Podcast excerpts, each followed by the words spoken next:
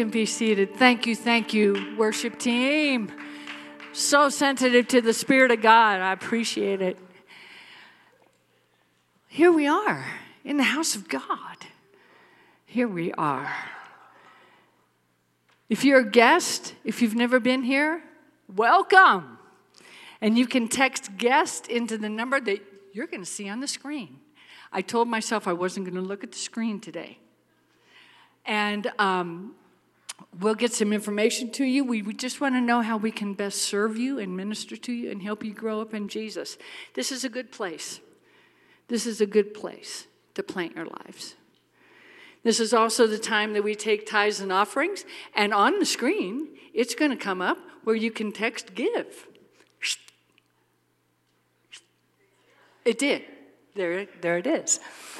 And if you're if you're like me and you still write checks because I have like a gazillion checks to use up, there's little boxes in different places in the in the building you can slip your check in, and it will do it the old-fashioned way. So let's pray over the tithes and offerings. Lord, thank you. Oh God, we can't thank you enough for all that you give us. What we give you seems so puny. But God, you magnify it and you use it to further your kingdom. And God, that's our purpose. We want, we want our lives to be changed in your pocket, to be spent on you, and for the lives of those around us. Father, bless this offering in Jesus' name. Amen. So I don't think there's any announcements. I don't think I forgot anything. Keep feeling that wind blowing over you as we welcome Pastor Matt. Hey guys, how you guys doing? Yeah, that sounds like you guys are have a good day. Well, we're gonna actually today we're gonna be honoring graduates, people who have graduated, um, and uh, actually I'm just gonna turn it over to my lovely wife and let her. I got this. Um, except is this still on? Okay, perfect. So we have a, quite a few uh, students that are graduating from high school, and every year I know that's an amazing thing, isn't it? Let's Yeah. give them a round of applause. Yeah. These students were right smack in the middle of the pandemic. So, congratulations for them for pulling it together, learning online skills, making it work. But so, we're going to call your name, and um, if you'll just come on up on the stage and line up, we got a little card for you. This is in no particular order. They didn't know I was going to call them on stage today, so they're like, as, as true high school form is. Uh, Anjali uh, Sorbello, are you here, Anjali? Okay, so we'll send hers. Yes, give her a round of applause. Oh, she is here. Come on Yeah, up. come on. Cameron Gabaldoni, Cameron, come on up.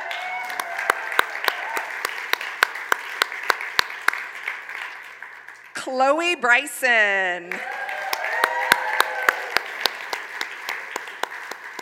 Mina Gentry. The tallest niece I have. Rebecca Bryson.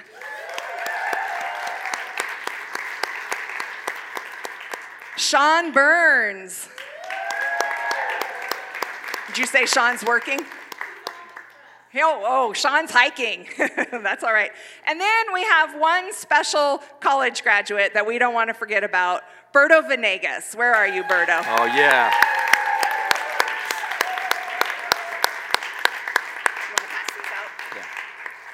Come on, Berto. You, you did the pandemic too.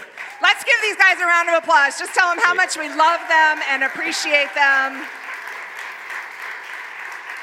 Just reach your hand out. We're going to pray for them real quick. Lord, we just pray that you would bless these students as they move forward in whatever their next step is. God, we thank you for their endurance. We thank you for their patience, for their fortitude. We thank you, God, that they made it through to this amazing accomplishment. And we pray that you just bless them and their families in Jesus' name. Amen. Amen. All right, guys, one more applause as they leave. Congratulations, guys. Fantastic. Oh man, isn't that awesome? So on June 5th, um, we actually have a young adults night. So everybody's just standing up here, you just graduated high school, you're welcome to come. And so we have a young adults night. We're going to go through, uh, it's on June 5th, it's in my house. Uh, I think we're starting around 7 p.m. Anyhow, we're have the grill going, we got the pool going. It's going to be a fun grilling, pooling party. So if, you, and it's not if you feel young, you actually have to be young. So I know everybody here is like, I feel amazing. That's right, yeah. So if it's kind of a, graduated high school through about 30 years old, is kind of what we're looking at. And so if you're in that age bracket, we'd love to gather together. We're just gonna have a great time, eat eat some food, get some burgers, maybe swim, and just have a great day. Uh, so that is Sunday, uh, June 5th, about 7 p.m. Put it in your phone now. Put it in your phone now. All right, today I'm going to start on a brand new series, and it's called Skin Deep skin deep. And so I want to talk, we're going to talk about this idea of sometimes we look at the surface of things, but there's actually more to it underneath the surface. My dad used to say, beauty is skin deep, but ugly goes clean to the bone. so starting this series, and, and I think we typically assess people by what we see on the outside. You know, you have seven seconds to make a great first impression. Seven. And that's from the time they can first see you. So if you're walking across a parking lot and you wave and they're coming up, the clock started already. And within seven seconds, they've already made a determination if they want to be your friend or not, if they like you or if they don't. So everything that's going on from, from the second they can catch a glimpse of you. When you call somebody on the phone, it's the first seven seconds that matter. The first seven seconds is the first impression. So here's what we do we really focus on developing our exterior, right? Like, isn't that what we do? I do. I mean, obviously, I'm a pinnacle of, of handsomeness, and my exterior is like very impressive. But, um, and I look around our church and I, and I see so many beautiful, amazing, impressive people. In fact, I've said this before, I'll say it again. We may not be the biggest church in town, but we are the best looking. Can I get an amen? That's right. Why don't you tell your neighbor you're good looking? That's right. That's right. Curb appeal is an interesting thing. If, if you're trying to buy or sell a house, they talk a lot about curb appeal. The last time I was buying a house, my wife and I were driving around, and there were houses on our list that we were trying to go look at. And there were times we would pull up on the outside of the house, we would take one look at it and be like, no, I don't like the way it looks on the outside. I'm not even going to go into the inside. Doesn't matter how nice the inside is. Of course, nowadays everything is on Zillow and websites and Realtor.com, and, and you can get all the pictures that you want um, just at a flick of a finger, which is a different game today. But however, traditionally, curb appeal has been a major influencer if you're trying to sell your house. Curb appeal, curb appeal, one glance, and you have a very solid idea of what you want. So sometimes, us as people, especially in American culture, we can focus a lot on our outside but neglect to cultivate our inside. Many of you guys know this, but I, uh, I own a home inspection company. And uh, sometimes we come across house flippers. Our inspectors will come across house flippers that have flipped a house. And, and you watch these shows on HGTV, and they come in and they, they put beautiful carpet down, nice tile. They, they, they, they put in you know, granite countertops, and it all looks so good and it all matches. Buyers are lined up around the block in bidding wars to buy these houses. But then, what they don't do is they neglect some of the things that you don't see that make a big difference. Because that doesn't sell the house. Because if the carpet is old but the furnace is new, eh. But if the carpet is new and the furnace is old, well, you don't know that, do you? There's a lot of things that you can't tell about that house by looking at the curb. When you're at the curb, you can look and say it's nicely manicured. The landscaping looks nice and clean, but you don't know what's going on inside. How old is the air conditioning system? Does that house have radon in it? How about mold? Is there anything in the sewer line? Do I need a sewer scope? You, you, you have to do a little bit of investigation. Sometimes, sometimes these houses are lipstick on a pig. There is a verse, and I think it's Proverbs. I didn't pull, just coming off my head. I don't remember the reference, but it says beauty is like a gold, snout, a gold ring in the snout of a pig, right? That gold ring is awfully pretty, but it's attached to something that's not so pretty. You can't see on the street if it has radon. So what do you do? Well, you get a home inspection. And that's where my company comes in. We come in and we, we evaluate everything and we tell you what the condition of the roof is because you don't know when you're looking at the street. And let's be honest 95% of you, even if you were standing on the roof, you wouldn't know what you're even looking at if that roof is in good condition or not. And you go in and you look at your furnace and you're like, you flip the switch and it kicks on, and you're like, I don't know, looks good to me. But you don't understand the underlying issues that are, that are lurking beneath the surface. So you hire a professional, and they come in and give you the condition of the, of the HVAC system and the roof. And there's a lot of information you can get from that. But you know what's not in the home inspection? The home, what's not in the home inspection is every Saturday night, two doors down, they throw a raging kegger, and the party music bumps so loud it shakes your windows until 1 a.m. every single weekend. That's not found in any kind of home inspection report, is it? There's lots of things not found. It was built on an old Indian burial ground, and your family's going to have generational curses now because of where this house is located. After work, when people come home, there's so many cars, it packs the street. When we were there, it was empty. But you know, there's so many angles to look at a home. Anybody who's tried to buy a house or has bought a house, the process is complicated, isn't it? There's a lot of factors. That's why realtors make good money because they navigate this crazy jungle of all these different things and they have to be experts in so many areas to help you navigate through the journal, the jungle to get the house that you're trying to buy. Shout out to all my realtor friends, some of which are in the building. Don't make me pick one for you. They're all the same in here. the, only the best of the best. That's right. There are multiple angles to look at a home. Like the appraiser, he comes and looks at the value of the house. The title company is looking at the legal issues that may be associated with that home to understand are there any legal liens or, or property issues or ownership rights issues on the property. The home inspection looks at the systems and the condition. The seller's disclosure gives you a glimpse into the history of what the current sellers know is there. And they're legally required to disclose certain things. But you also have to do your own research. And no matter how much research you do, and no matter how many professionals you hire, there will always be surprises when you're buying a house. Always. Because not at, nobody has the perfect picture of the entire home. You open up a wall behind the sheetrock, you find all kinds of mysteries back there. And nobody else opened that wall, so they have no idea what's behind the sheetrock. They've made guesses and determinations, maybe, but you move in and then you realize something is a little bit funny here and a little bit funny here. You can't remove all the risk. I see heads nodding from people who are like, yep, yep. So, how do we in this world deal with people who are pretty on the outside but ugly on the inside? How do we deal with people who look healthy on the outside but they're broken on the inside. And this morning I'm going to talk about this idea. And, and I say this from a place that, that you got to fully understand that every one of us has some brokenness inside of us. Except for me, I'm the pastor. but every one of us has brokenness inside of us. We all have a little bit of stuff that's broken. And so here we are, humans gathered together in a building as a church, interacting with each other, and we think, oh, well, church is gonna, there are not gonna be any broken people at church. Hello, this place is a hospital for the sick. Because I don't know about you, but I'm just as sick as anybody else in the room. All I did is I found where the, where the food is at, I found where the medicine is at.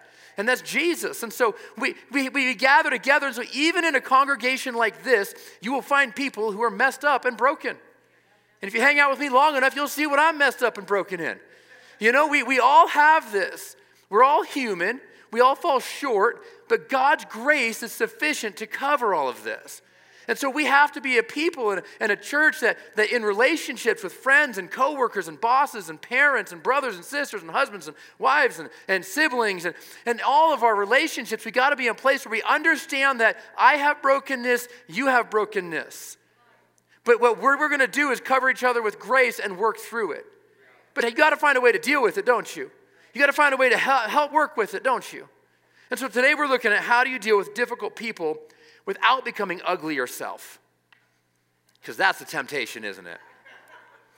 Because we have that ugly side. And when somebody is difficult to us, there's something in us that rises up, doesn't it?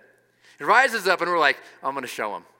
And it's not your proudest moment, but you kind of feel good about it afterwards, don't you? Like, I gave him a piece of my mind, and it was awesome.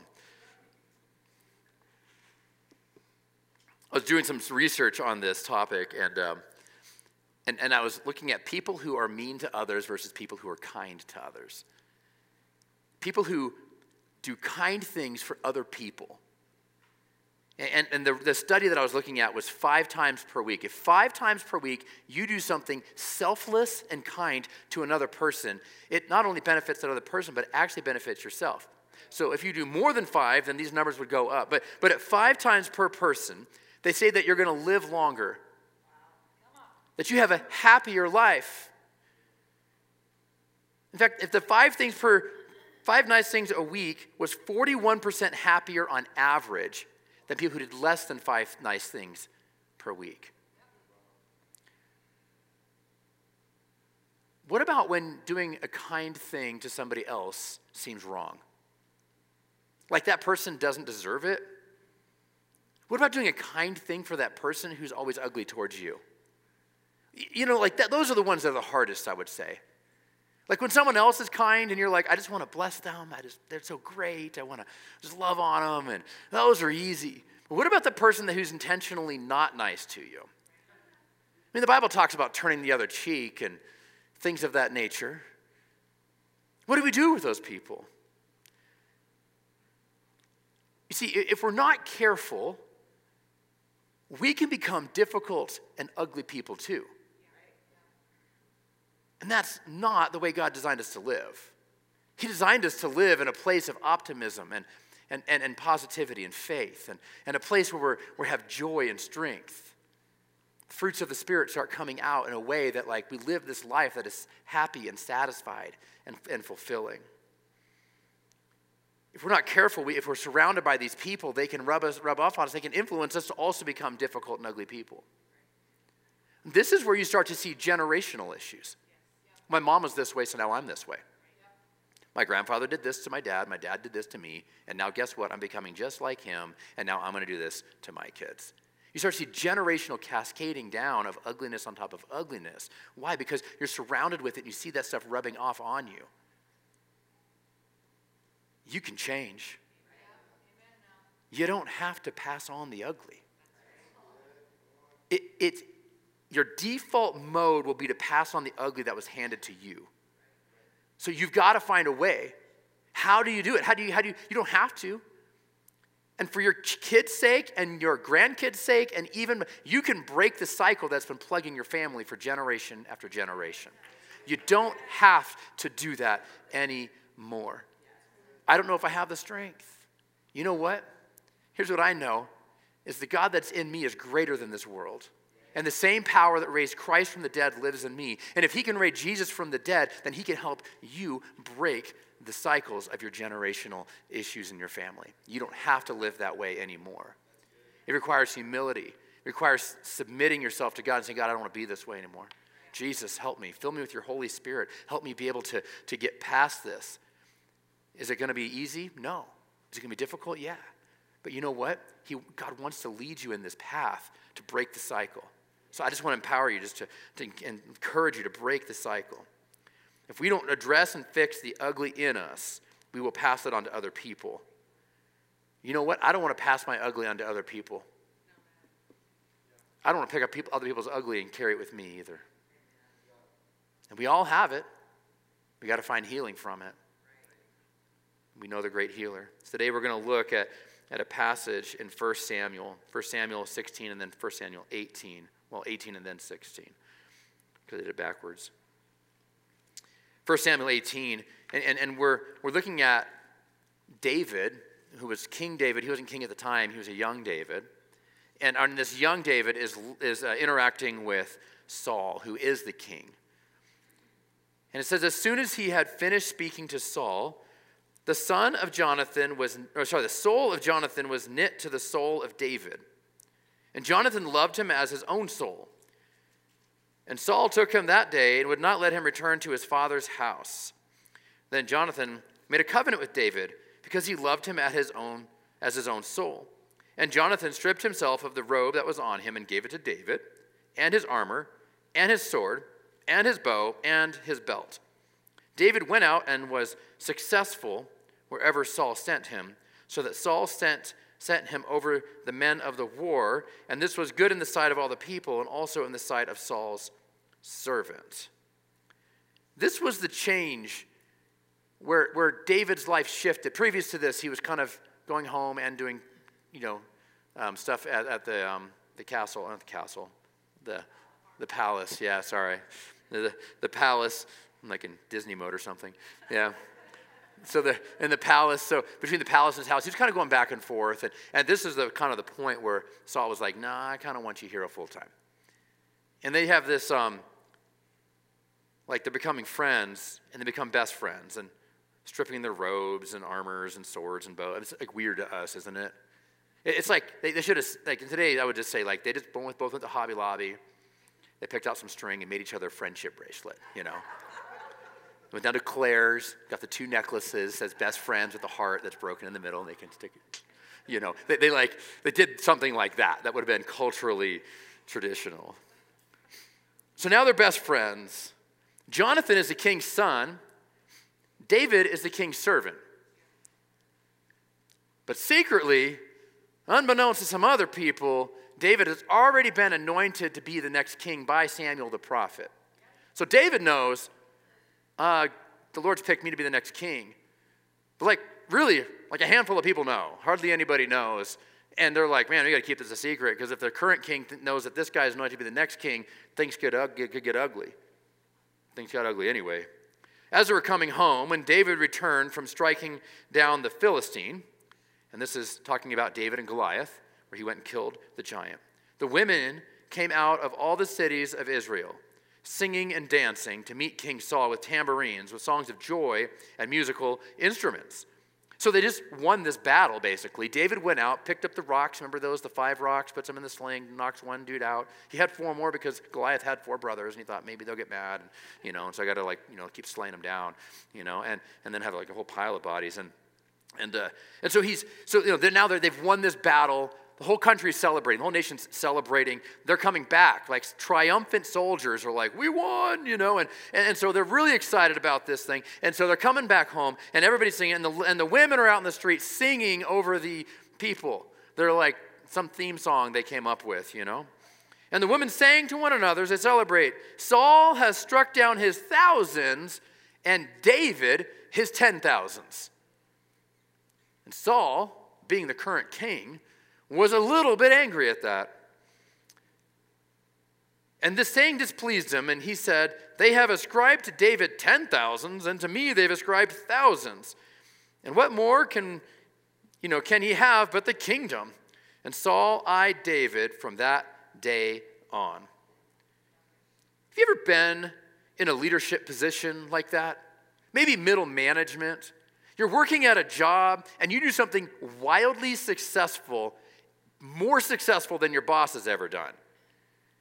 And if your boss is not a great boss, they get a little bit jealous of you and they want to put you down and they want to take credit for the work that you did and not give any to you because they're afraid that you being under the boss is going to get too much credit and they're going to lose their position and their authority. Anybody ever been in that position? Yep, yep, yep. Or you've seen it on TV, I'm sure. It's a great movie.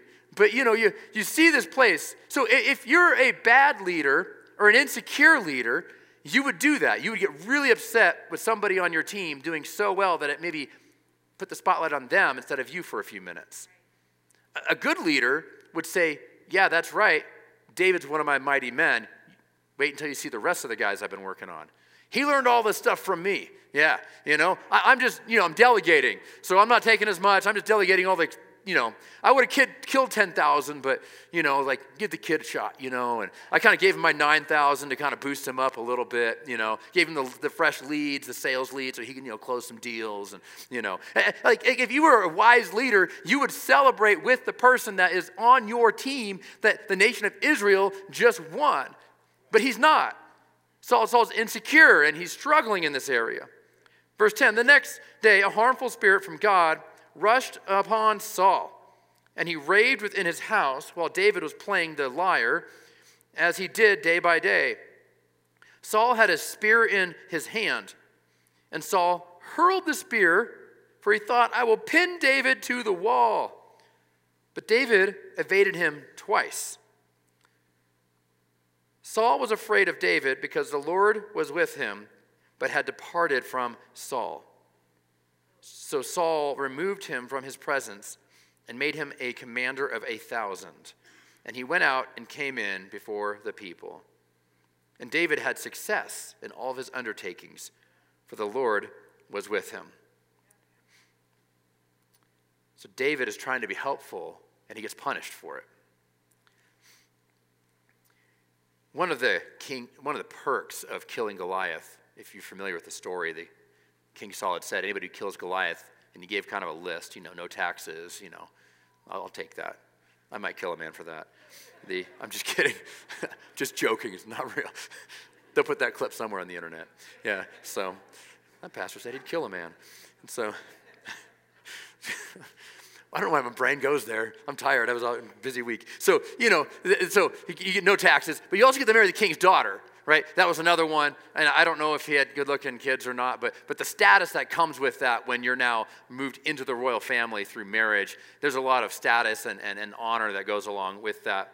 Um, and there's other things, but he was able to marry a daughter. But David is not being given the royal treatment, is he? He is, uh, he is being, well, I don't know. The, the UK royals have been kicking people out lately, so maybe he's getting the royal treatment. It's, it's funny, you look at um, Saul, it says the Spirit of, of God was left Saul and went to David. Guys, we live in an era that's post Jesus, which means the Holy Spirit's available to every single one of us. Right? Like, in the Old Testament, that wasn't the case.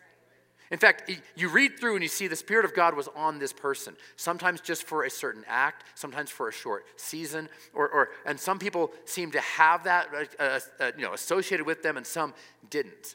So, for whatever reason, some people had the Holy Spirit on them, the Spirit of God on them, and some people didn't. Some people had it and it went away. But we have 24 7 access, every single one of us, because of that. Like, like that's something that's that's pretty good. We should be pretty grateful for what we have in that area, that we have the power of the Holy Spirit that's available to us all the time. I think it was in, uh, Jesus that said, Many godly men and women did not get the opportunity that we have. That, that many very godly people before us, people who are more godly than you and I, let's be honest, did not have what we have.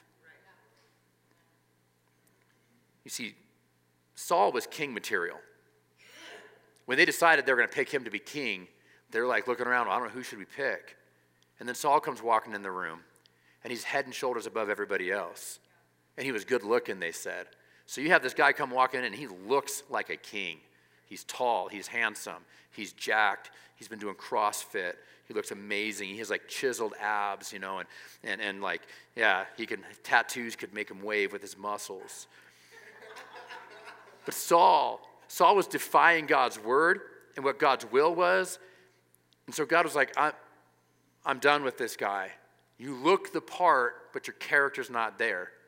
Your beauty is skin deep, but you're ugly clean to the bone. And, and I'm not sure if this is salvageable anymore. And so he says, and I'm, I'm Saul, you're going to be out, and David, you're going to be in. You see, God sets kings and rulers over us. You don't like your ruler? I understand. Sometimes I don't like the people that are in charge of the government either. You know, it doesn't matter even what party they are. There's, I tell you what, there's uh, seems like there's bad apples on both sides these days. But you know, we start to look at that. You got to understand that God sets those people into place.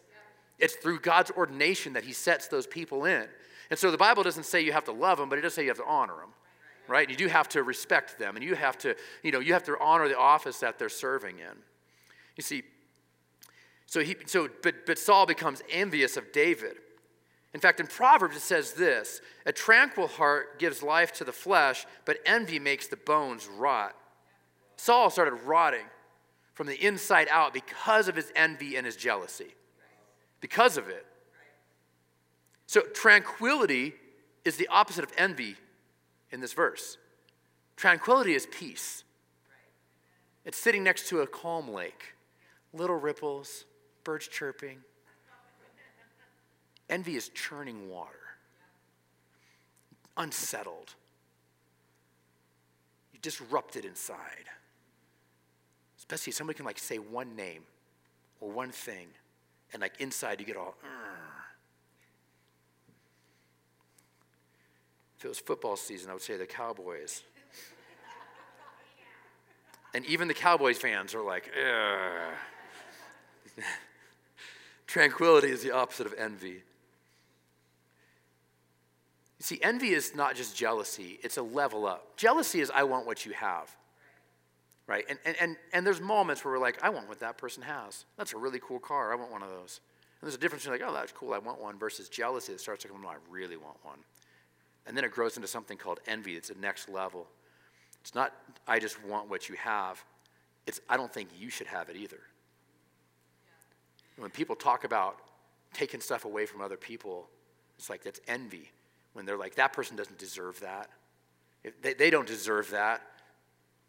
Well, they have it. Well, they don't deserve it. We should take it away. That's envy. It's, it's, it's like fueled through jealousy that has gone to this place to another level. Saul was so wrapped up with envy that his spirit was dis- disturbed and disrupted. This guy was super unsettled. He's chucking spears at the harp player.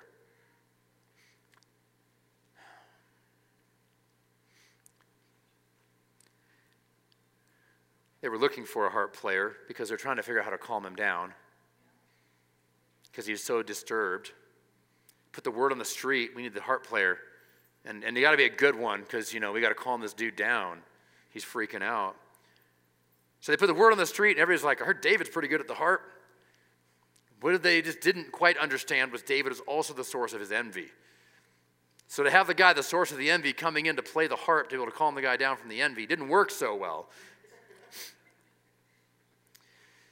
See, long before he was a giant killer and a warrior and a shepherd, he was a fantastic harp player. What's interesting is we're going to back up just a couple of chapters to chapter 16 and verse 17. See, before David uh, killed Goliath, he actually already, already knew Saul. That wasn't the first time they'd ever met. Um, in fact, David had already started serving in the palace on a part time basis. Verse 17 So Saul said to his servants, Provide for me a man who can play well and bring him to me. One of the young men answered, Behold, I have a son of Jesse the Bethlehemite, who is skilled in playing. Man of valor, a man of war, prudent in speech, and a man of good presence, and the Lord is with him. Therefore Saul sent messengers to Jesse and said, Send me David your son, who is with the sheep. Jesse took a donkey, laden it with, with bread and, and a skin of wine, and, and a young goat sent them by David and his son to Saul. And David came to Saul and entered his service. Saul loved him greatly, and he became his armor bearer. And Saul sent to Jesse, saying, Let David remain in my service, for he has found favor in my sight. Whenever the harmful spirit from God was, was upon Saul, David took the lyre and played it with his hand. So Saul was refreshed and was well, and the harmful spirit departed from him. See, this started a season of life for David where he was, he was shepherding, and then he would go and do things for the king. And he'd go back and forth and back and forth. And eventually it's like, hey, we're going full time, buddy. No more part time job. I got a full time job for you. But in that process, David was a privileged position as a king's armor bearer, but he's also being faithful to the things that are back home. Meanwhile, he's been anointed king, so he knows he's the next one. Talk about humility. Saul was focused on externals, but David was focused on the heart. In response to David's kindness and faithfulness, Saul tried to kill him with a spear. Two times in this past passage, but altogether it was six times he tried to kill him.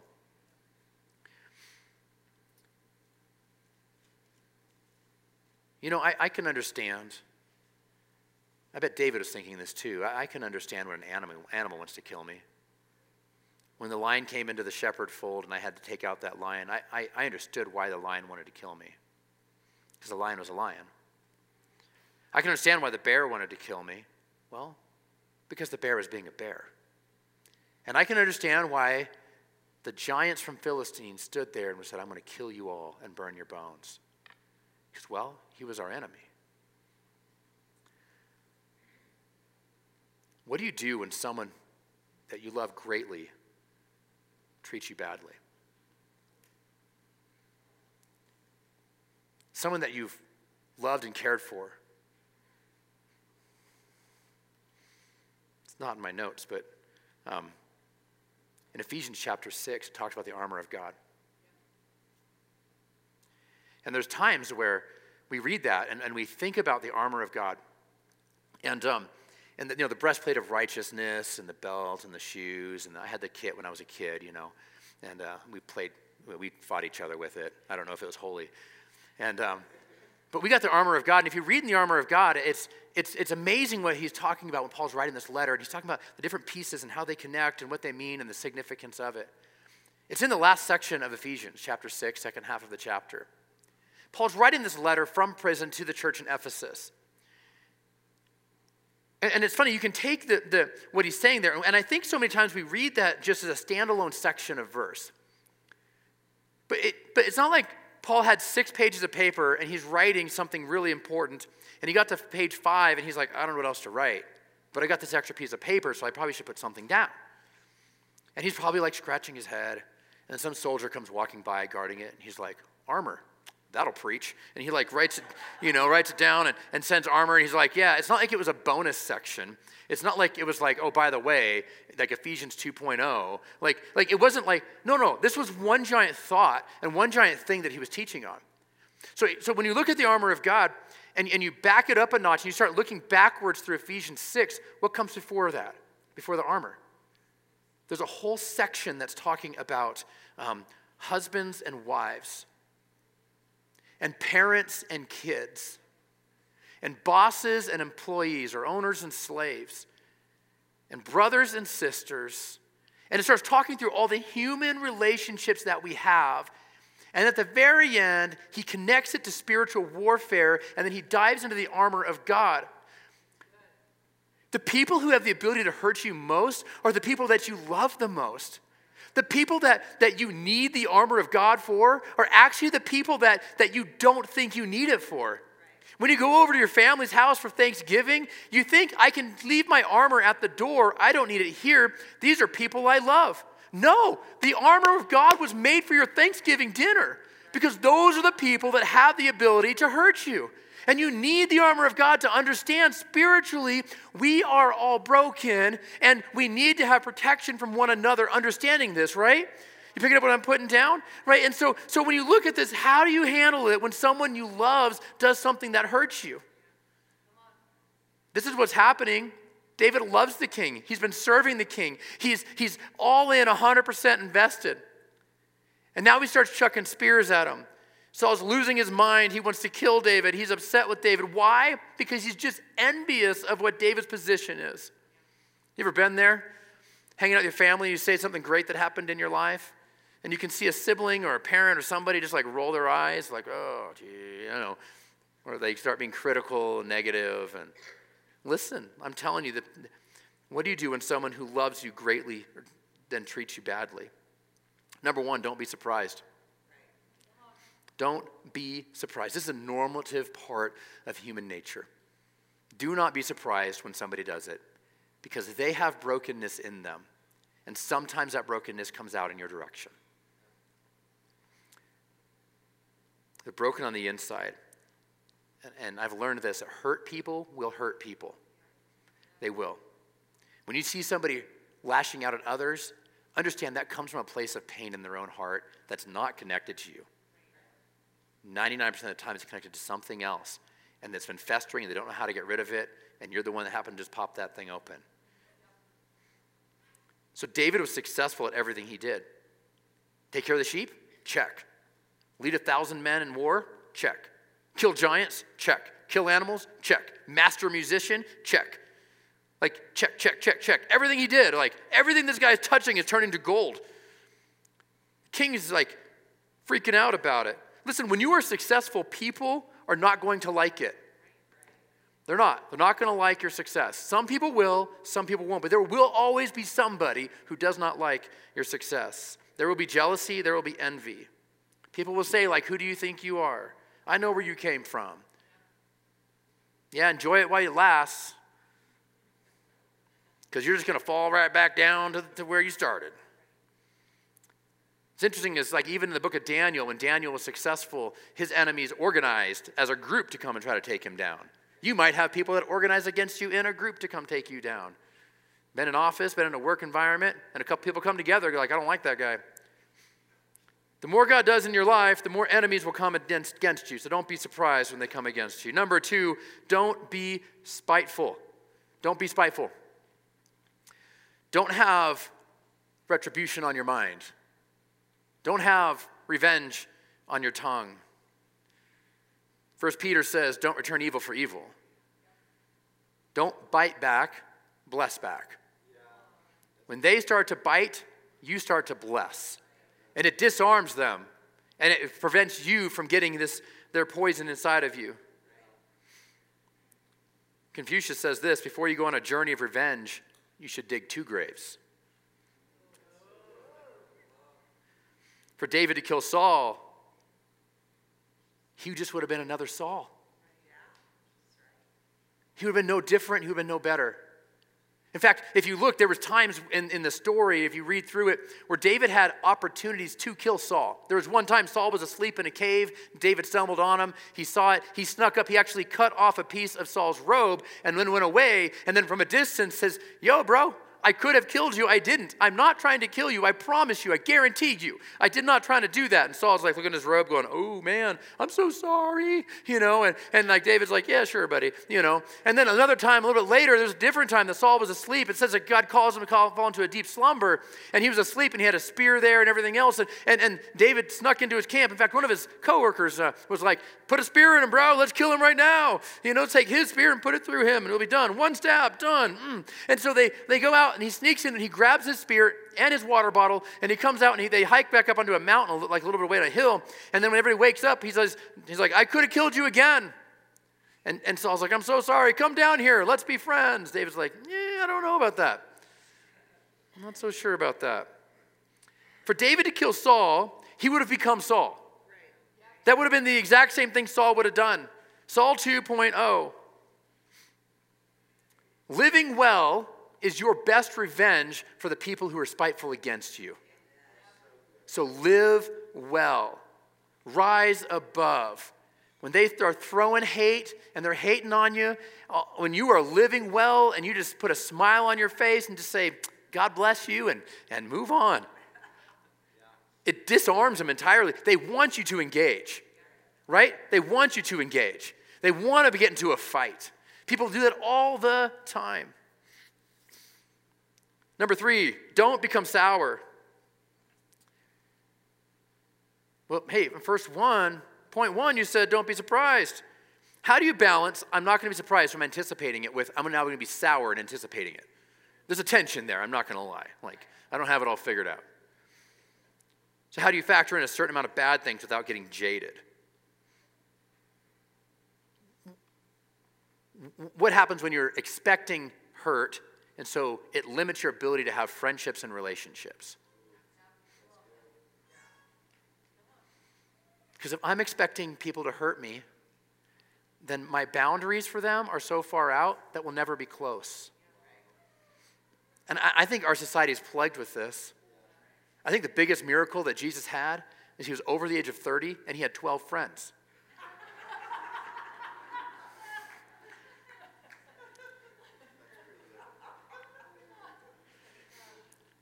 Creating friendships requires intentionality and vulnerability. Number four, don't be stupid. I have not had much sleep this week. don't be stupid. Listen, don't be naive. There are tensions in relationships, they're going to be there.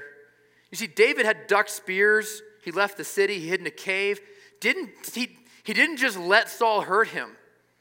If you're in a relationship where people are inflicting pain, you don't have to just stand there and be like, well, I mean, what would Jesus do? Maybe you just stand here and like just take one for the team, turn the other cheek. No, sometimes it's like actual abuse and you need to like duck, get out of the way, maybe get out of the way, get out of the area, maybe, maybe remove yourself from the situation that is, is, is in this painful, hard situation.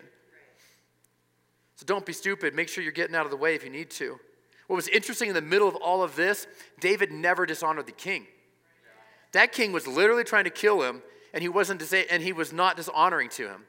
He honored him the whole way through. That's something that in our culture right now I think we're missing. Right? Like, if somebody posts anything on a social media platform, they're about to get roasted royally, no matter who they are. And the higher you go up in authority, the more roasting that you get. Anybody in politics, guess what? You move up in the ladder, you're going to get roasted. You're moving up in your company, VP, president, CEO, you're going to get roasted. It doesn't matter where you move up, the further up you move up into the chain, the more roasting you're going to get. And it's so embedded into our culture, and like everybody just celebrates it all the time. And they're like, yeah, boom, roasted. And like, nobody's mind has ever been changed by a keyboard warrior sitting in his mom's basement, like hacking out angry words. Like, like nobody's ever been changed by that. And, and, and yet we're dumping this, this, this stuff everywhere that we go. It's probably the hardest part for me is during political season, watching people type these kinds of negative, nasty things into comments and, and posting things that are absolutely hideous. And, and, and, the, and, and, and politicians do the same thing. They're always hating each other and doing all these crazy negative attack campaigns. And you're just like, God, oh, this is great to my soul. Like, can, there, there's got to be a better way to do it. Don't be stupid. You also don't dishonor the king. He never dishonored that. He set boundaries in place, but he didn't dishonor the guy. Right? He didn't like disrespect him. He just said, no, this is in, you know, no, we're going to put boundaries in place. And there's a difference between putting boundaries in place and trashing the other person. He set boundaries from keep from getting hurt. Saul apologized. Come back, man. Come back. David's like, I don't think so. I'm going to set this here and I'm out of here. I'll let you come and get it. He didn't go back. If the band would come, we're going to wrap up. I should have called him a minute ago.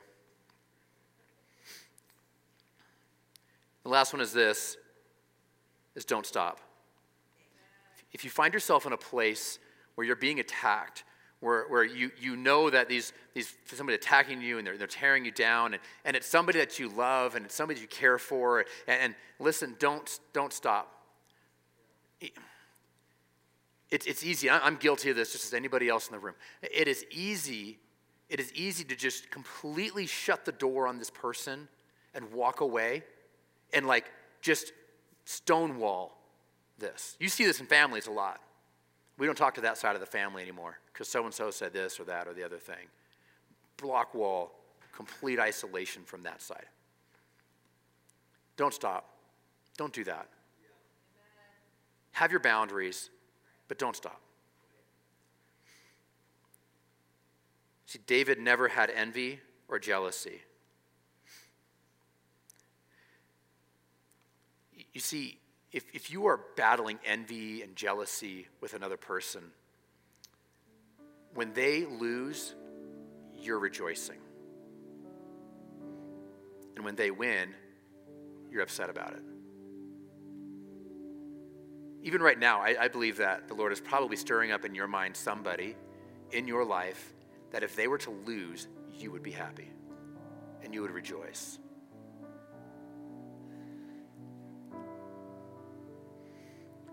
Saul did eventually die.